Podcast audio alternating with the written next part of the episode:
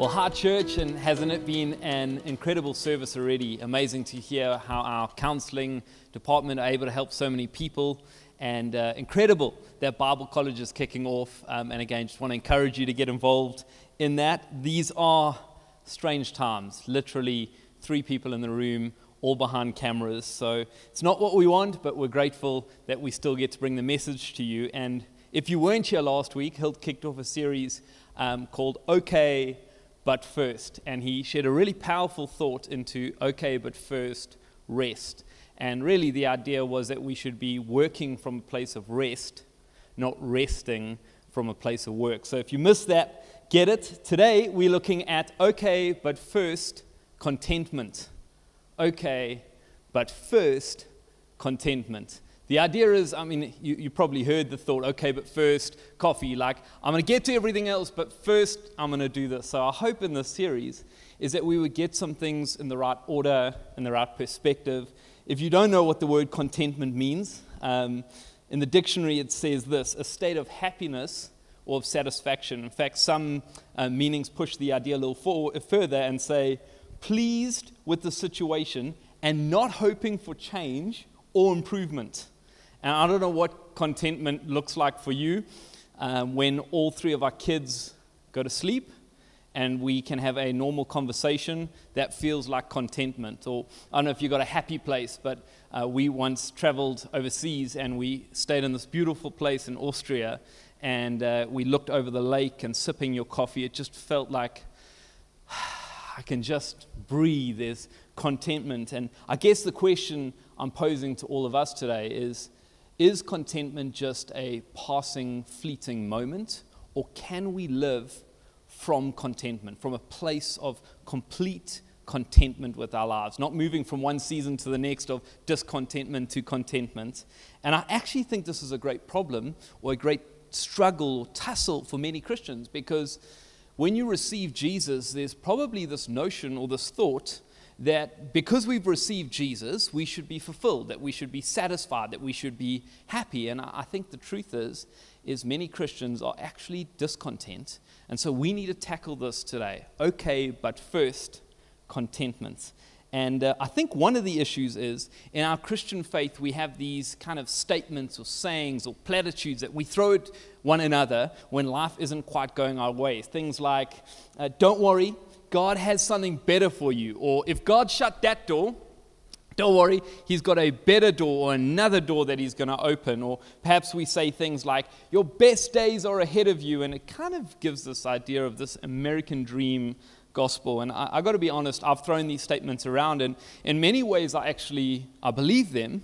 But, but, church, I'm also worried about what these statements um, kind of portray or depict in our minds if we live our Christian faith holding on to statements like this. This idea that tomorrow will be better, more is on its way, and everything is going to be okay.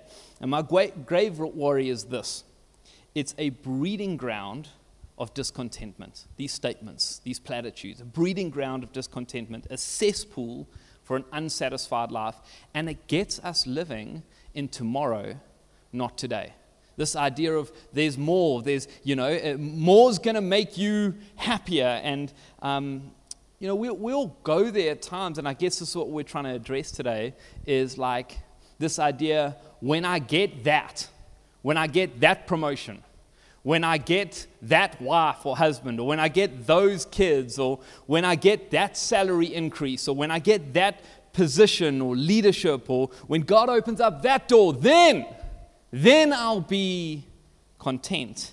And um, the problem is, I know many people who want certain things, and then when they get them, for example, and I could use any example, but I know some uh, girls who all they wanted to be their whole life was moms.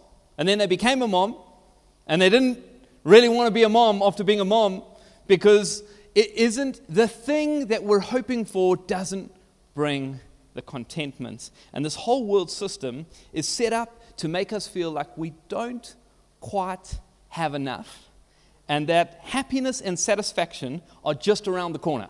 One click, one, one, one click, one sale, one buy, one new item, and then I'll have contentment. Think about every advert, every app, every social media. It literally is set up to tell us this, this is the thing. When you get this thing, then you'll be happy. And uh, Will Smith says it like this Too many people are buying things they can't afford with money they don't have to impress people they don't like. Isn't that a terrifying statement?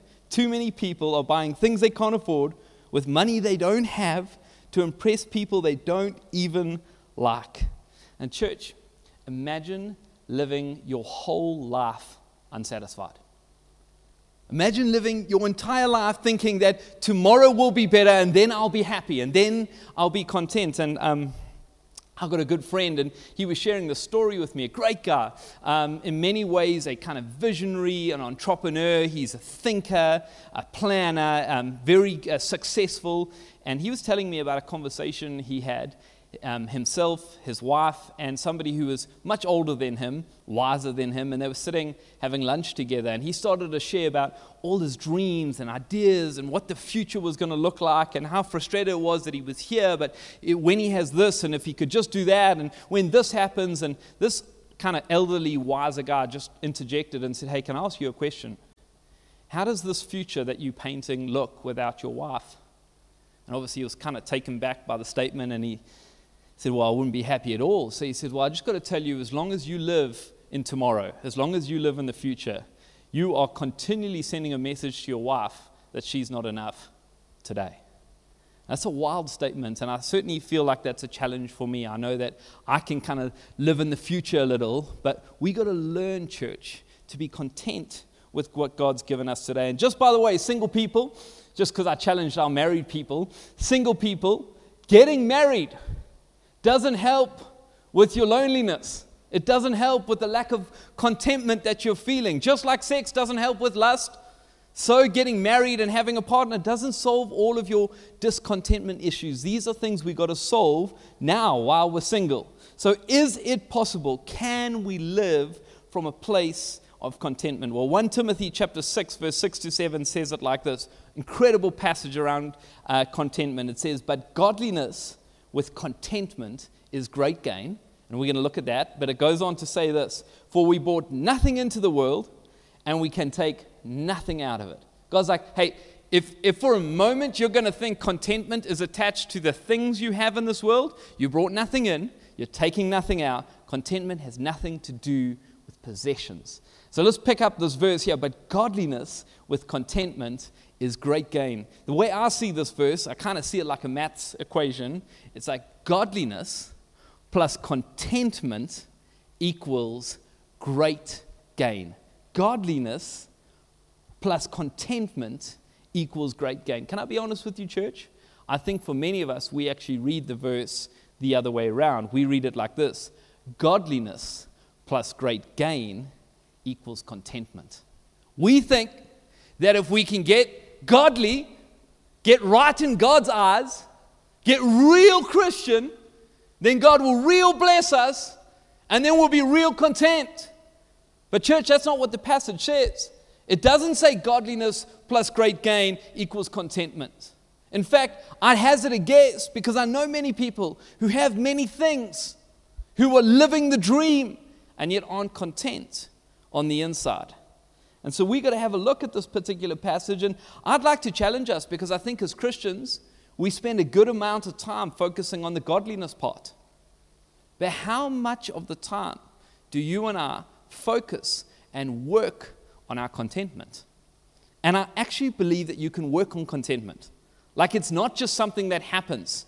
It's not something that happens at the end of a circumstance or a situation or an event. I actually think that we can develop and build and grow our contentment. And I, I want to say to us, okay, but first, contentment in 2021. Let's not chase things. Let's not spend this entire year hoping for tomorrow's stuff. Let's look at today and I'm going to work from a place of contentment. And contentment or discontentment has a lot to do with what you're looking at. Like many of us end up looking at the lack, what we don't have. But I'd like to take that a step further. I don't think we're just looking at the lack in our lives. I think we're looking at the abundance in other people's lives. We're looking at what they've got and going, man, I wish I had. And can I tell you that contentment ends the day comparison begins? Contentment ends the day comparison begins. And comparison is the great thief of joy. And so instead of joy, we have jealousy. Now, I don't know if you've seen the fruit of jealousy. I've certainly seen it in my life. Jealousy has two fruits depression and anger. And many of us, church, are living depressed or lonely or frustrated and angry, and we're wondering why. Now, I want to tell you that jealousy is the fruit of discontentment. And until you and I decide to build contentment in our lives, then anger or depression will run riot in each of our lives. Listen to what Proverbs chapter 14, verse 30 says. It says, A peaceful heart leads to a healthy body. So, in other words, a life of contentment has a healthy body or a life that is full. And then it goes on to say, but jealousy is like cancer to the bones. And so we can say that the fruit of contentment is a healthy body. Some, some versions say a, a life that is full. And, and then the fruit of discontentment is a sick body. In fact, some versions speak about like the bones decaying because of the fruit of jealousy. And, church, for all of us, discontentment is often a root of a lack of trust in God. Like we start to go, God, did, have you placed me in the right season? God, have you given me everything that I need? And perhaps you even start to ask questions of God like, do you even have the best in mind for me? And Paul, who was a author of most of the New Testament, he writes this incredible piece of passage about contentment. And he would have faced the same things. You'll see it in the passage about learning what contentment looks like despite your circumstances. Here it is in Philippians chapter 4, verse 11 to 13. He says, Not that I speak from want, for I have learned to be content in whatever this in whatever circumstance I am. I have learned to be content. And that's why I believe that you can learn contentment. You can build contentment. He says, I've learned contentment in whatever, this, in whatever circumstances I am in. I know how to get along with humble means, and I also know how to get along with prosperity. In, in any and every circumstance, I have learned the secret of being filled and going hungry, both of having abundance and suffering need. And then this verse that many of us quote I can do all things through Christ who strengthens me. And many times, church, we actually use this passage like when our life's in a little bit of a, a jam and we need God to come through for us, then we go, I can do all things through Christ who strengthens me. But the, the pretext or the context for this particular passage is not that I can, God can wave a magic wand or I can call on the promises of God, but it's actually saying it doesn't matter my situation. I have a spirit of contentment.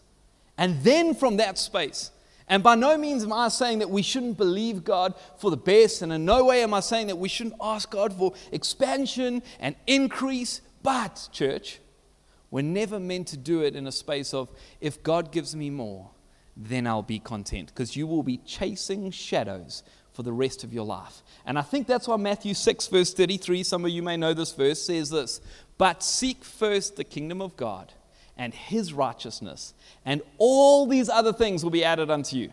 God's like, if you get the right order, okay, but first, contentment. And then God will add all these other things. In fact, when you look at the two verses that precede Matthew 6:33, and we'll read it together starting in verse 1, it says this. So don't worry saying, What shall we eat? What shall we drink? Or what shall we wear? Come on, let's just be honest. Many of these are the questions we ask. How am I going to pay for this? How am I going to sort out that? How am I going to pay the bond? What about the school fees? How are we going to sort out that car payment?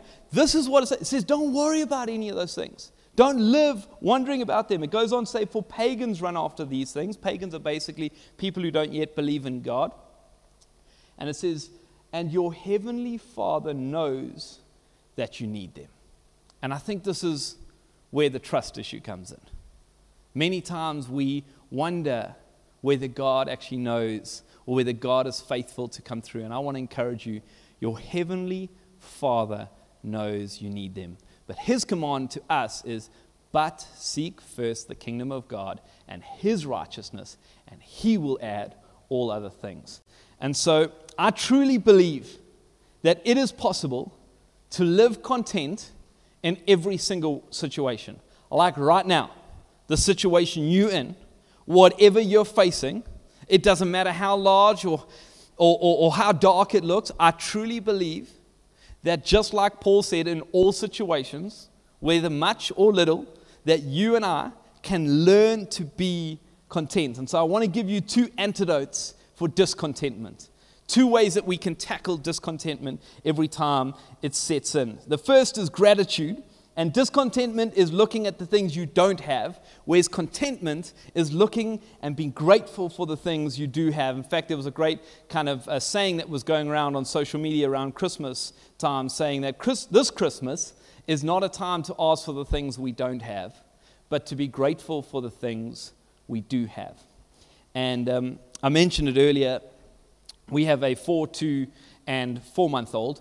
And so our laugh, uh, our laugh is loud and, and busy. And um, every now and then we let them watch um, something just to give us a break and let them be entertained. But we never do it in the morning, uh, or seldomly do it in the morning, let me say that. But the other morning we decided that we would um, let them watch and uh, we sat them down and said, Hey, it's half an hour. This is not normal. And they were super stoked. Their mind was blown. They couldn't believe that they were able to watch, like running around, super excited. Well, half an hour came and went, and we closed the laptop, and it was over. The most monumental tantrum happened from our two year old, who began to shout, More, more, more, and then said, More now, more now and lay down on the ground and shouted, More now. Eventually, I picked him up, I looked him in the face, and I said, Be grateful for what you got and stop asking for more. And I wonder if God, probably in a more loving way than I did to my son, is saying the same thing to us. We're continually going to God, More, more now, more, more now. God's like, Would you just be grateful? For what you got.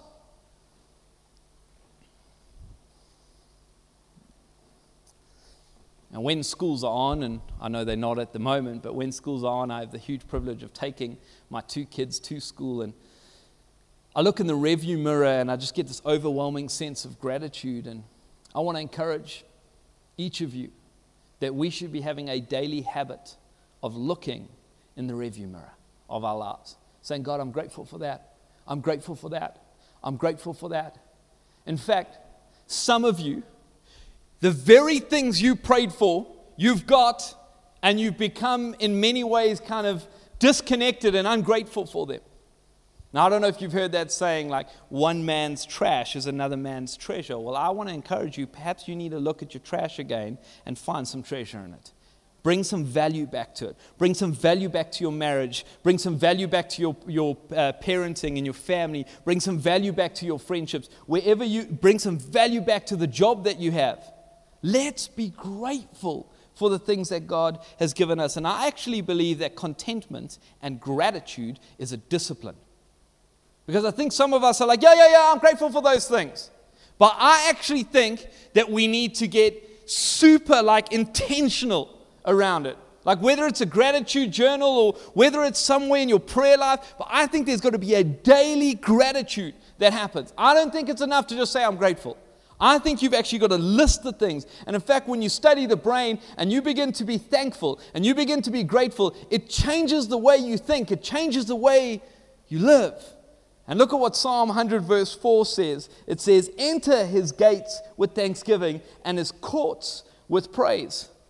So before you even get to the courts with praise or with prayer or with asking, we need to enter the gates, the very entry point of God and our relationship is one of gratitude, one of thanksgiving. In fact, the imagery here is that people would have entered the gates together in community. And so it's not just me thanking God just between me and God, but it's me starting to get grateful with those around me. I'm so tell them, I'm so grateful for what God's done. I'm so grateful for you. I'm so grateful for what the future holds. I'm so grateful that God has held me up until this point. We need to declare our gratefulness. And in fact, Eugene Peters, he says it, um, he wrote the message version, and he said it like this Enter with the password thank you. Make yourself at home talking praise.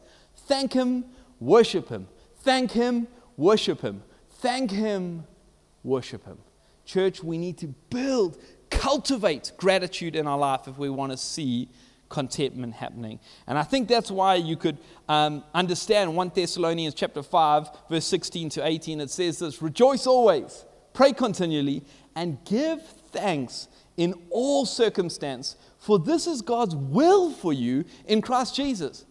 God's not saying thank God for every circumstance, but He's saying in every circumstance, we should be able to give thanks because we're still breathing, we still got breath in our lungs, and we can look around and get grateful. And I'm telling you, church, in a time where there's panic and fear and anxiety and division, this is the time to get grateful. This is the time to declare God's praises. This is the time to, to uh, rejoice always, pray continually, and be thankful in every single circumstance. In fact, one of my favorite verses is Psalm 118, verse 24. And it says, This is the day that the Lord has made we will rejoice and be glad in it. And the reason that I quote this nearly every single day to myself is I need to remind myself I haven't just woken up today. It's not just coincident. It's not just the day after yesterday. This today is the day that God has made. There are miracles possible. There are people that I got to interject with and, and have relationship with. And I'm going to choose joy. I'm going to aim my life at joy. I'm going to believe that good things are to come. And so the first antidote is gratitude. The second antidote we're going to pick up in John, uh, Job chapter 36, verse 11, and it says this If they obey and serve him, him being God, they will spend the rest of their days in prosperity, great gain, and their years in contentment.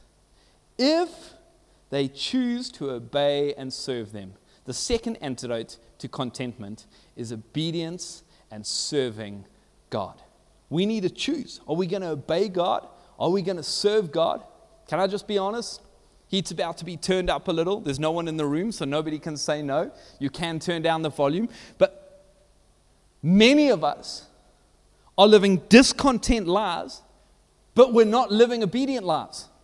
Many of us are asking God to bless our plans instead of asking, What are your plans, God?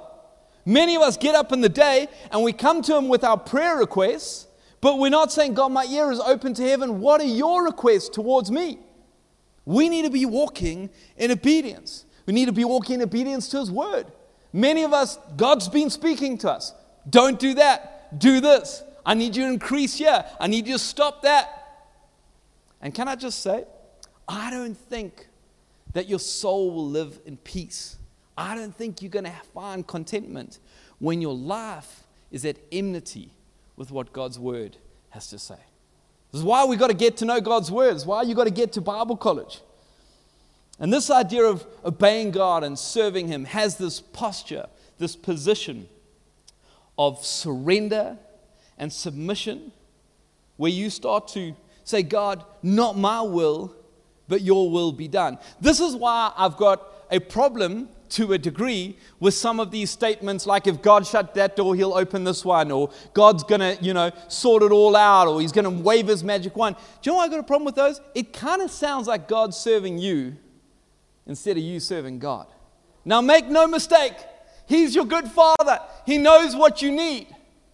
But he's called us to walk in obedience and to serve him. Then we'll find prosperity and contentment. And so, what our prayer really should be is God, I'm available.